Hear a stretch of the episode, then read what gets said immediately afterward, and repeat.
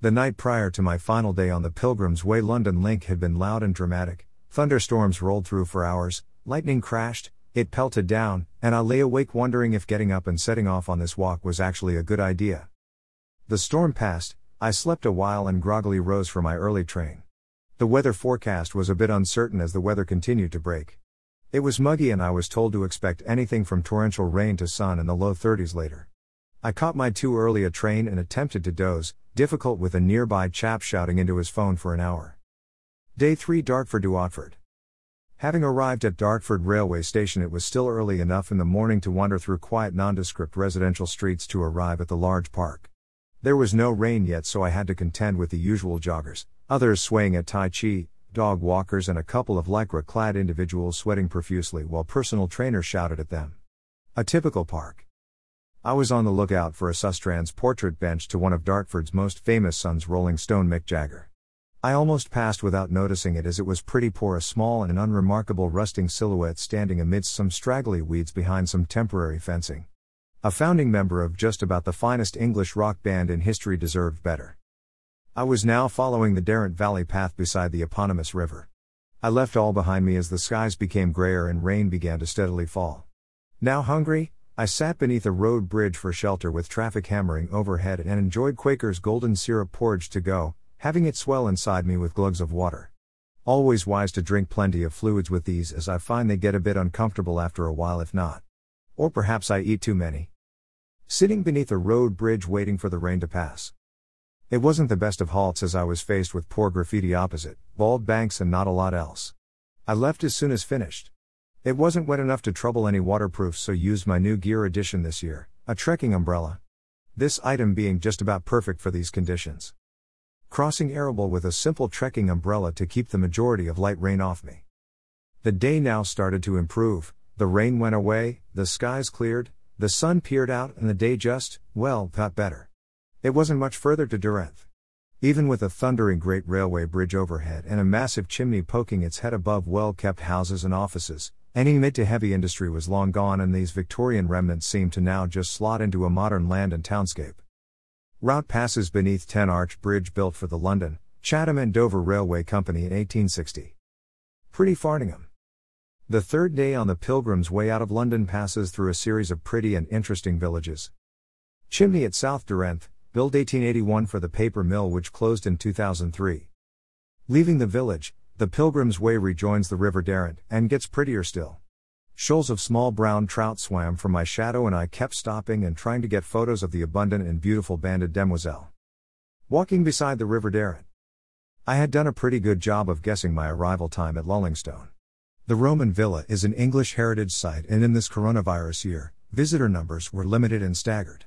Pre-booking to a specific time slot was required and I had done this the previous evening.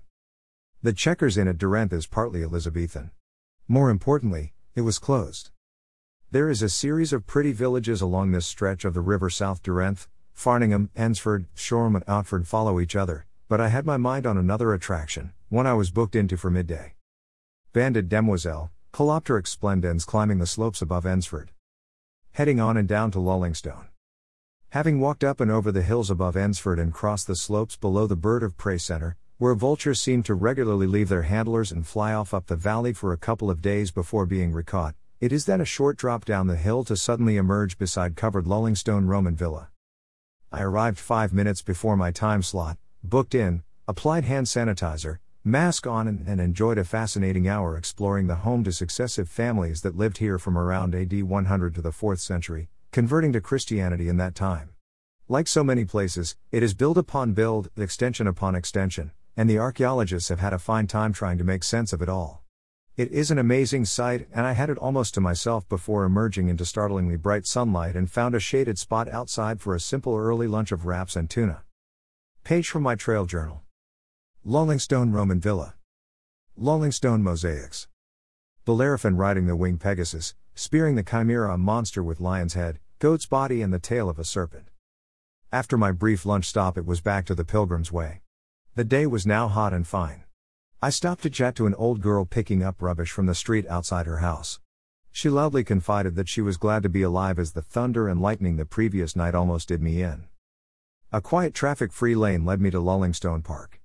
An area that is obviously popular with those in the know. There is really easy and level walking to be enjoyed here, through orchards, past hop fields and arable and then returning to the riverbank. The water is shallow and safe, and as I neared Farningham, every gap in the bank's vegetation was occupied by a family. Rugs spread, the paraphernalia of a day out spread across it, adults ate their picnics while nippers no higher than your knee, paddled in the river in front, shrieking with excitement as they showed grasped bunches of dripping wheat to their parents. It was lovely to see.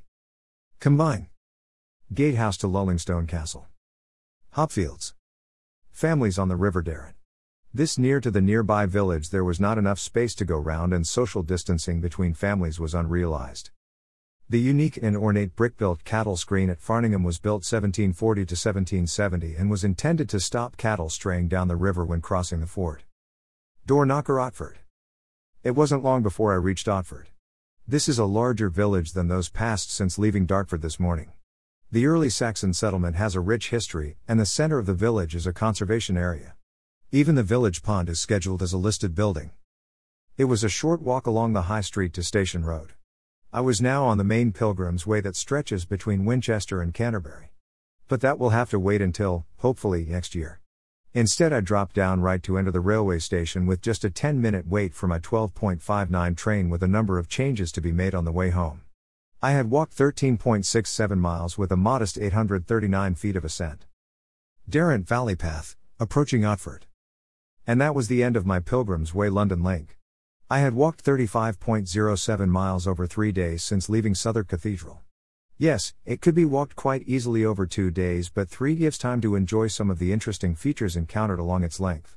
Each day is an improvement on the one before, and if walking the 138 miles of the main route, I would suggest that the London link definitely also be included, for it offers a great flavor of what the pilgrim experienced when they left the capital and walked into the country and onward.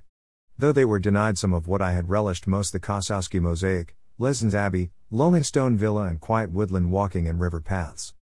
Day 1, Southwark Cathedral to Welling. Day 2, Welling to Dartford. Day 3 on the Pilgrim's Way out of London follows the River Darent for much of the time. Either on its banks or on the gentle slopes just above it, as here, approaching Farningham. 3 Points of the Compass does not always blog on the trails walked. Links to those that have been covered can be found here.